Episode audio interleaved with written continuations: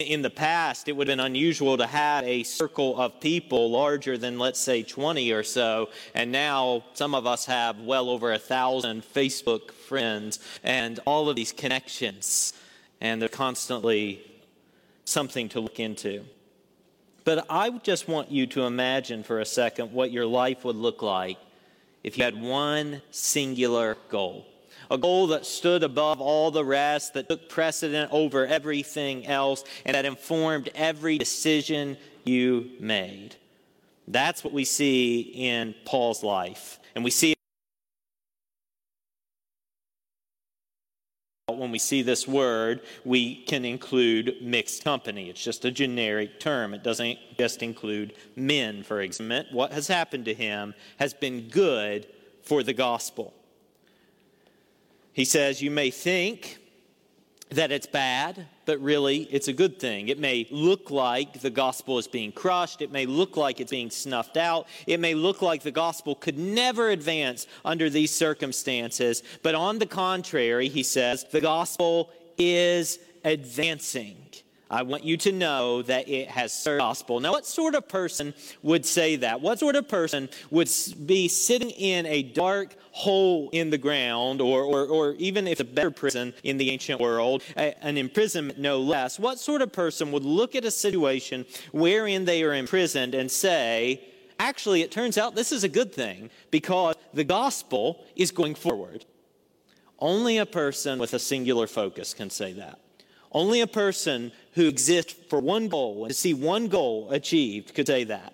And we see this in our world as well. Look at any elite athlete, and you'll see this same intense focus. It's laser like, it's singular. One thing matters. The only thing that matters is achieving the goal. Uh, do many of you know the name Tom Brady, the quarterback? Okay, good, good. Then the illustration works. Otherwise, it was just going to totally bomb. So I'm reading about Tom Brady's daily schedule this past week. Of course, Tom Brady has more Super Bowl victories than any NFL team franchise in the history of the NFL. A single man has more Super Bowls than any combined team. And at 44, he seems unstoppable, which 10 years ago was unthinkable. Quarterbacks are long retired at that age. He's still playing at an exceptional level even this season. As you might imagine, his routine is rigorous. He's up at 6 a.m. and he's in bed at 8:30 p.m. among many other things.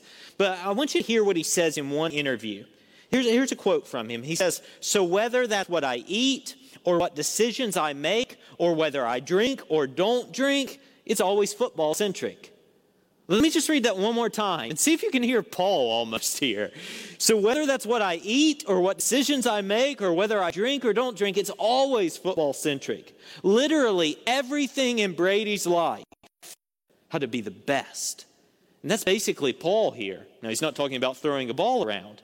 Literally, everything in Paul's life is about the gospel of Jesus Christ. It doesn't matter if he's in prison, it doesn't matter if he's on the road on his missionary journey, planting churches in places like Philippi. It doesn't matter if people are trying to destroy his reputation, if they're attacking him, beating him, throwing him out of the city. It doesn't matter that he's constantly criticized. The gospel is his singular focus. Now, what does he mean about the gospel advancing? What, what, what, what's exactly happening that tells us that the gospel is advancing? What has happened for him to say that? Verse 13. So that, here, here it is. He's going to explain what the advancement is. So that it has become known throughout the whole imperial guard, I'll come back to that in a second, and to all the rest that my imprisonment is for Christ. The gospel has been made known and visible to everyone because everyone knows why Paul is in prison. He's in prison for Christ or because of preaching Christ. He mentions this whole imperial guard here. And depending on your translations, it may reflect something different, such as the original word, the Praetorian guard, which is really just the underlying word here. It's a Latin word. Uh, but we basically have two options with this word, or, or two better options, I think. Uh, first, it could be a reference to the palace of the governor. So if you have a King James version, you see that, refers to the palace. Or Second, it could be a reference to the personal guard of the emperor of Rome. And that's how most translations take it. And that second option seems most likely since the next phrase is, and to all the rest, referring to people. So, in all likelihood, then, Paul is in Rome as a prisoner under the guard of the imperial soldiers. And he says, the good thing about this is all these Roman soldiers here in the capital city of the largest empire in our world happen to be hearing about Jesus because I'm here.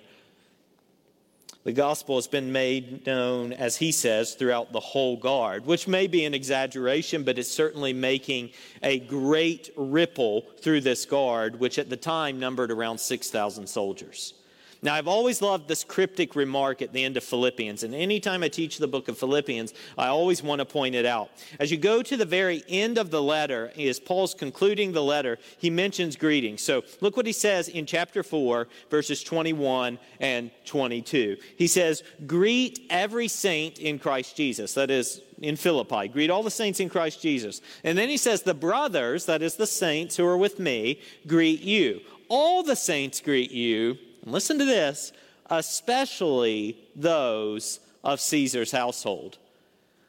So, in Paul's imprisonment, somebody, whether we're talking soldiers or part of the royal family or servants in Caesar's household in Rome, have been converted by Paul to the gospel of Jesus.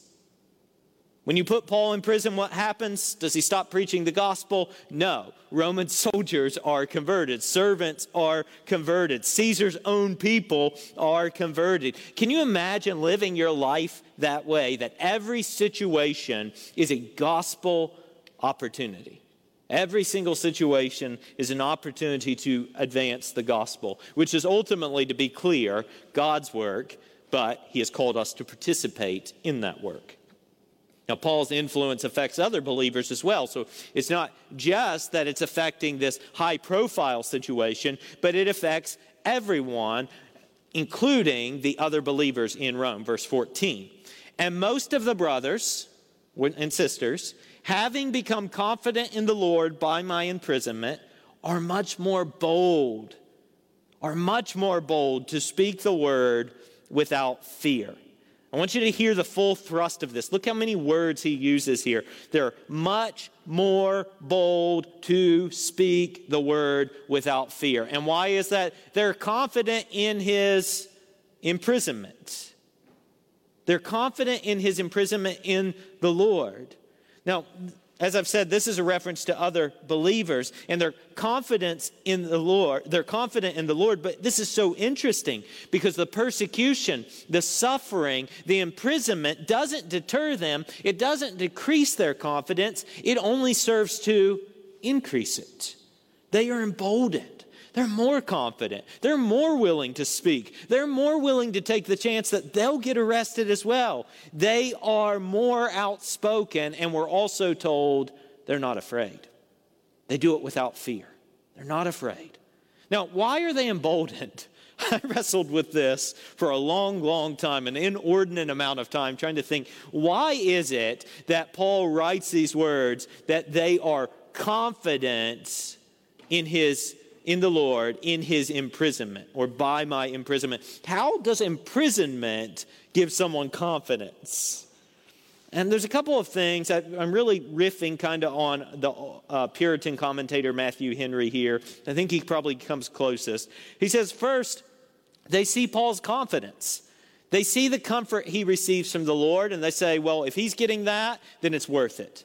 And we all know this experience when we see someone who is emboldened to preach the gospel, someone who is uh, serious about their faith, laser focused about their faith, it doesn't discourage us, not typically, it usually encourages us and emboldens us. I've used the analogy before of coals on a fire, it's something like that. We draw heat from each other. That's exactly what seems to be happening here. Second, many of them know that if they go to prison, at least they'll have a good prison buddy in Paul.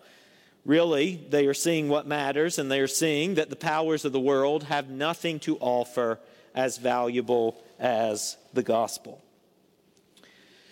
One writer asked some helpful questions on this verse, and I want to pose those to you. Why is it that we are willing to help out in certain situations, but we're reluctant to share the gospel? Put another way, why do we show courage under certain circumstances, but lack courage to be bold in gospel witness? A lot of us would stop and help someone change a tire but how many of us will walk across the street and share the gospel with our neighbor or with the person cutting our hair or our doctor or whoever it may be? This is the challenge, and I feel this challenge too. This is a finger pointing exercise, okay? There's something in us that makes us almost fearful to share the gospel when we'll do all sorts of other bold things. So, what can we do to be bolder witnesses? This may seem like a cop out, but it's actually the biblical answer. The biblical answer is that we ask God to give us boldness. This is precisely what we see the Christians doing in Acts 4. You may recall that story that in Acts 4, uh, the, the disciples, it's Peter and John, are persecuted. They're warned, don't preach in the name of Jesus anymore, and they leave. And as they gather and share this story with the rest of the believers, what do they do? They gather together there in Acts 4 and they pray. And what do they ask for? They ask for boldness to speak the word without fear. And what does God do? He gives them boldness to speak the word without fear. So we should follow suit. We should pray for boldness to enter conversations about the gospel. We should pray for boldness to have gospel conversations with the people, let me say first, in this neighborhood. There's streets all around our church Okay, we don't need to go across the nation or across the world. Those are important. But if we're unwilling to be bold right here in our neighborhood, we don't really have any business getting on a plane and flying across the world. Okay, we need to do it here. We need to pray for boldness to be bold in our neighborhoods, not this neighborhood, the neighborhood where we live. Okay, be bold there. We need to pray for boldness to be uh, uh, confident to speak the gospel in our families. Okay, we have lost people in our families. We need to be praying for boldness in our job places or in our hobbies or in our friend groups. All of these things would apply. The point is, we need to ask God for the boldness that we see here in this text. Now, there's a contrast in verse 15, and we sort of switch gears here. Paul tells us that he's not universally loved. Okay, you might think Paul would be loved by everyone. After all, he's a biblical author and he, he gives us so much of the New Testament per letter. And, and yet, there were people who were out to make his life miserable. Verse 15 Some indeed preach Christ from envy and rivalry. So, look, they're preaching Christ out of envy and rivalry, but others do it from good will. So, it is possible to do the right things in the wrong way. It is possible to work in a church, to be part of a church, and to do it in the wrong way. Yes, we've seen it. Some are preaching, Paul tells us, for selfish reasons. He says it's a competition. They have a vendetta against Paul. Their preaching likely even has a tax built into it. They probably say, Look at Paul, he's in prison. What, look, look what his preaching got him. Clearly, he's doing something wrong. He's not favored by God. And then there's another group, he says, who preach Christ with goodwill. And I love this word goodwill because it seems to be a reference to their commitment to the gospel. Their desire is to see the gospel purely proclaimed. They aren't worried about personalities, they don't care who the preacher is. They're only concerned with proclaiming Christ. They do it out of love for Christ. Verse 16. The latter, talking about those people of goodwill, the latter do it out of love, knowing that I'm put here for the defense of the gospel. So the others are saying, look, he's in prison, he's messed up, but the latter know I'm here to defend the gospel. And they're not attacking Paul. They know that he's a faithful servant. And since their focus is on the gospel and not on themselves and not on their own accolades, not on what they can accomplish, they continue to proclaim the gospel, not worried about Paul's situation. But the other group isn't singularly focused on the gospel. Instead, they're focused on something else, namely themselves. Verse 17. The former, that is, that group that preaches from envy and rivalry, the former proclaim Christ out of selfish ambition, not sincerely, but thinking to afflict me in my imprisonment. Why does this group proclaim Christ? Not because they're focused on the gospel, but because of their own desires, because of selfish ambition. They're seeking their own accolades. And they're doing this, we're told, in order to harm Paul, to make his life more difficult, to afflict him, to add, uh, to add a burden to him in prison. And they're doing this because there's a personal vendetta involved. Either they're jealous that he gets more attention, or, or, they don't like what he's doing, or they disagree with what he's doing, and so they're after him. They're out to get him. They aren't interested in the gospel, they're interested in making him look bad. That's their first priority. They're interested in making Paul seem inferior, casting doubt on him, making public accusations against him. Now, how do you think Paul would respond? He'd be ticked off, wouldn't he? Verse 18. In verse 18, Paul says, What then? Which is a fancy way of saying, so what? Only that in every way, whether in pretense, that is falsehood, or in truth, Christ is proclaimed. And in that I rejoice. Now, I recognize that I'm stopping there with our verse. There is a next part, but we'll pick that up next week. Yes, and I will rejoice. This is one of those cases where we have to do 18b and get 18c as part of the grouping next week. And your Bible, if it has paragraphs, might even show you that. So Paul says, So what? As long as Christ, Christ is proclaimed, I rejoice in that fact. As long as Christ is preached, that's good news to me. Whatever happens to motivate these people, Paul rejoices over a singular fact that Christ is proclaimed, that Christ is made much of. In that I rejoice. And this is really the key to all of this. For Paul, one thing matters the gospel of Jesus Christ. Everything else is secondary. Everything else is secondary, including how people treat him and his circumstances. Success for Paul is very simple it is making much of Jesus. That is value number one.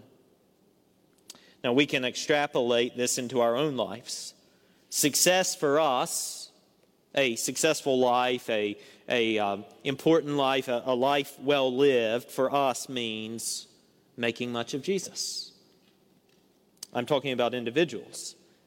But we can obviously apply that to the congregation as well. Success for Monument Heights doesn't mean necessarily being a booming church, doesn't necessarily mean having the, the greatest and latest ministries. Success for Monument Heights means one thing making much of Jesus, regardless of the outcomes, regardless of what people think.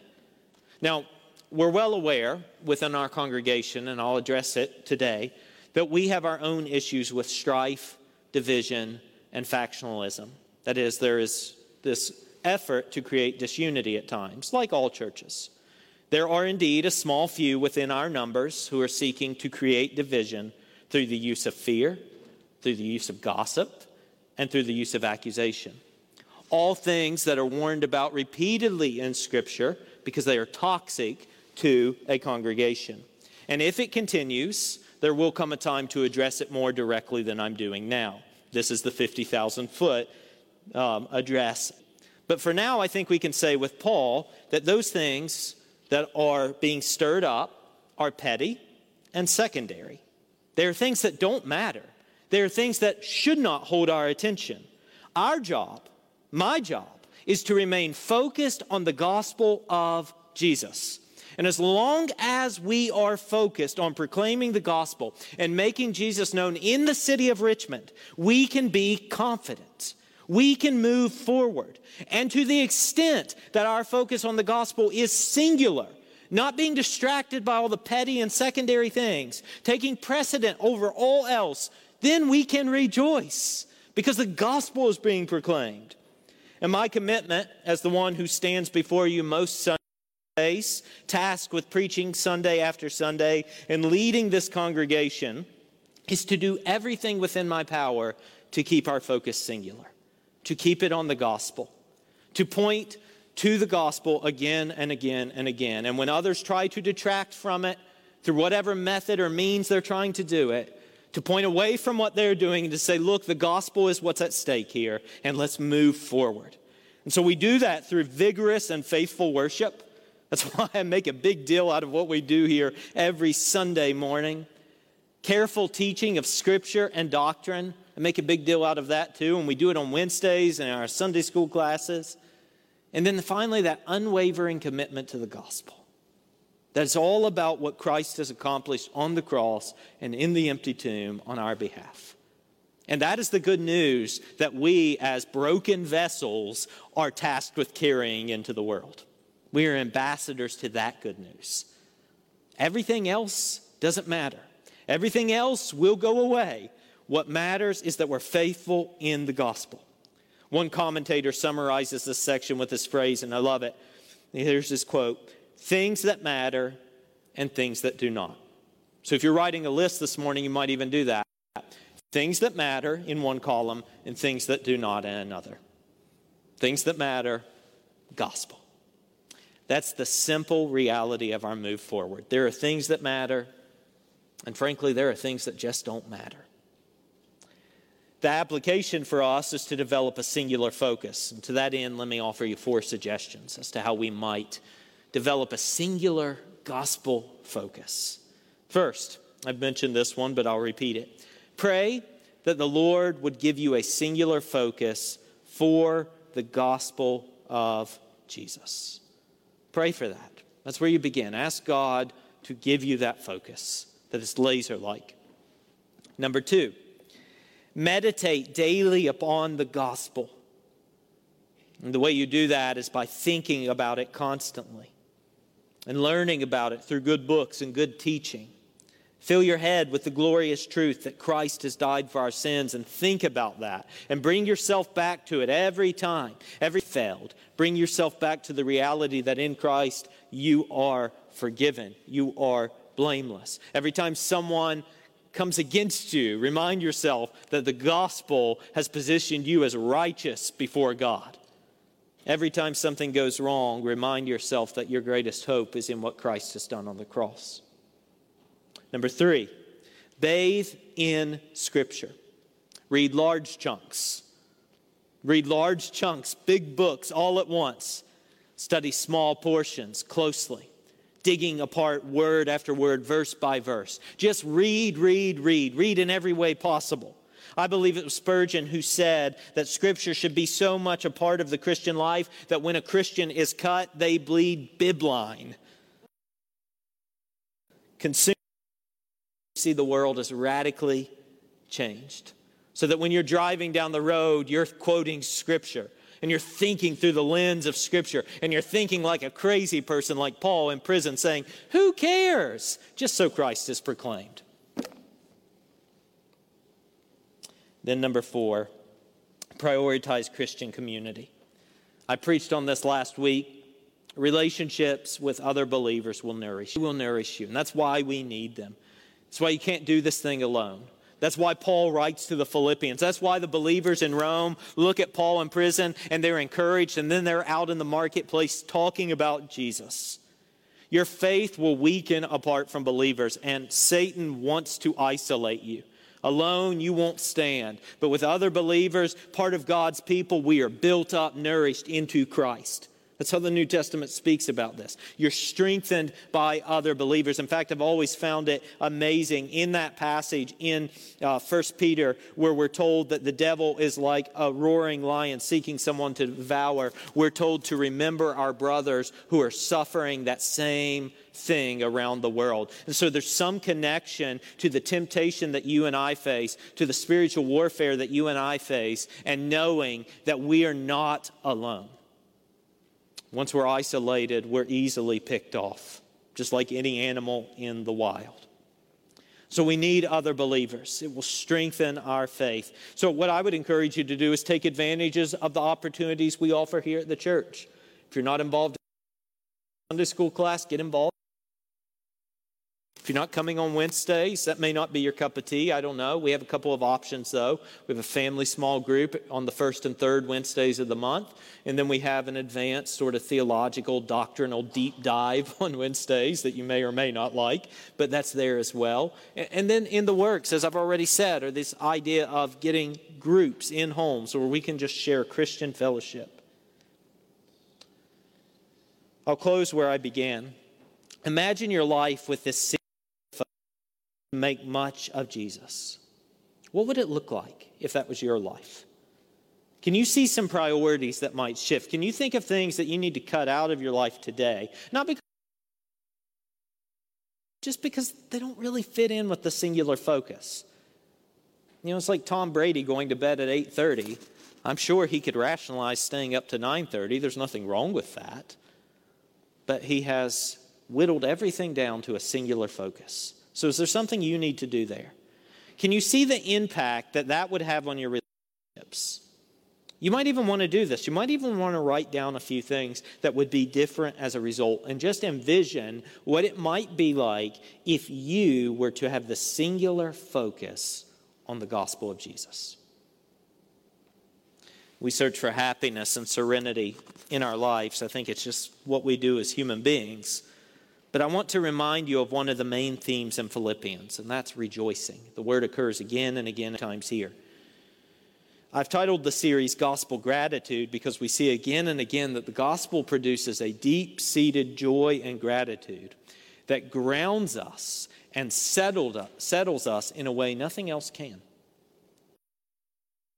That's why Paul can look at his opponents who are criticizing him while he's in prison, for that matter, and say, Yeah, I rejoice. I rejoice. I pray that we, myself included, would learn that secret as well.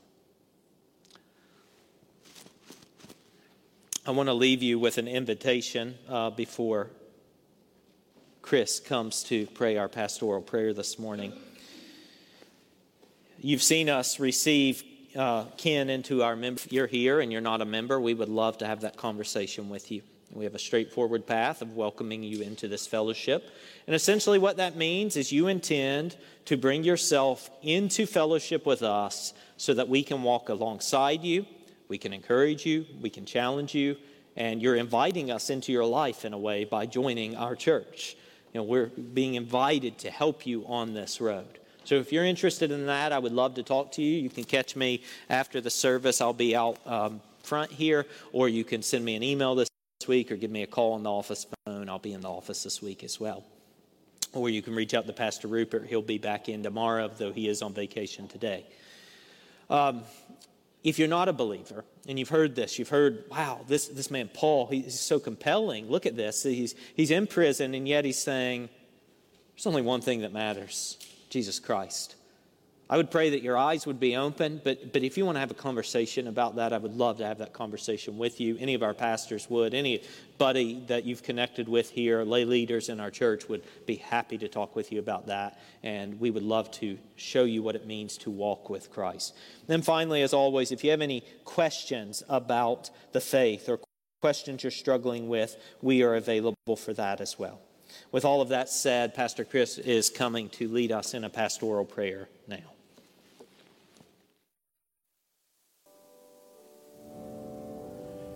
Heavenly Father, we've been challenged today to really think about what, what is our main goal in life? What is our main focus? Lord, we can only imagine what this world would be like if we, your children, your people, put our complete focus on you living for you and building your kingdom. Lord, please help us to be bold for you. Help us, Lord, no matter what persecution may come our way, what sacrifice or what cost is involved, to proclaim your truth, your gospel, your love to this lost world. Lord God, give us an opportunity to share the gospel. And Lord, please make us bold. Speak through us, Lord, so this lost world may be saved. Lord, may we truly rejoice as your word is proclaimed in our church, in our families, in our community, and throughout this world. Lord, you said you want us to walk together in unity, that the world sees something that is unique or unusual when people are unified. Lord, please forgive us when we don't do this. Lord, help us to truly repent and truly seek to glorify you in everything we do and say as individuals and as Monument Heights Baptist Church. Lord, I often tell people things happen, problems happen, but it's how we resolve them or how we deal with them that really matters. Lord, help us to truly focus on the gospel as the main thing. Lord, we have so many distractions, and the evil one has done a wonderful job at just getting us running after all these other things. And Lord, the whole time, the world is just going crazy. Lord, I pray that you would forgive us for failing you in the past, for not keeping the main thing the main thing. But Lord, may today be a day that we as a church, we as individuals, we as families, make a commitment that we are going to proclaim your truth, that we are going to go out into our families, into our community, and Lord, we are going to just share the gospel boldly.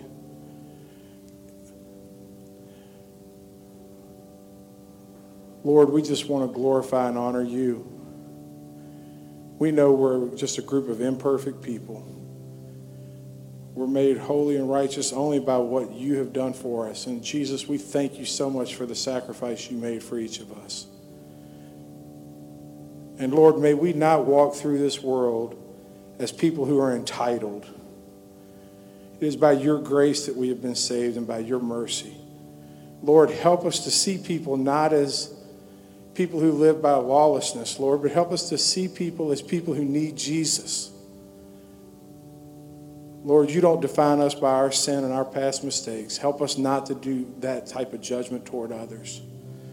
Lord, I pray that we will honor you.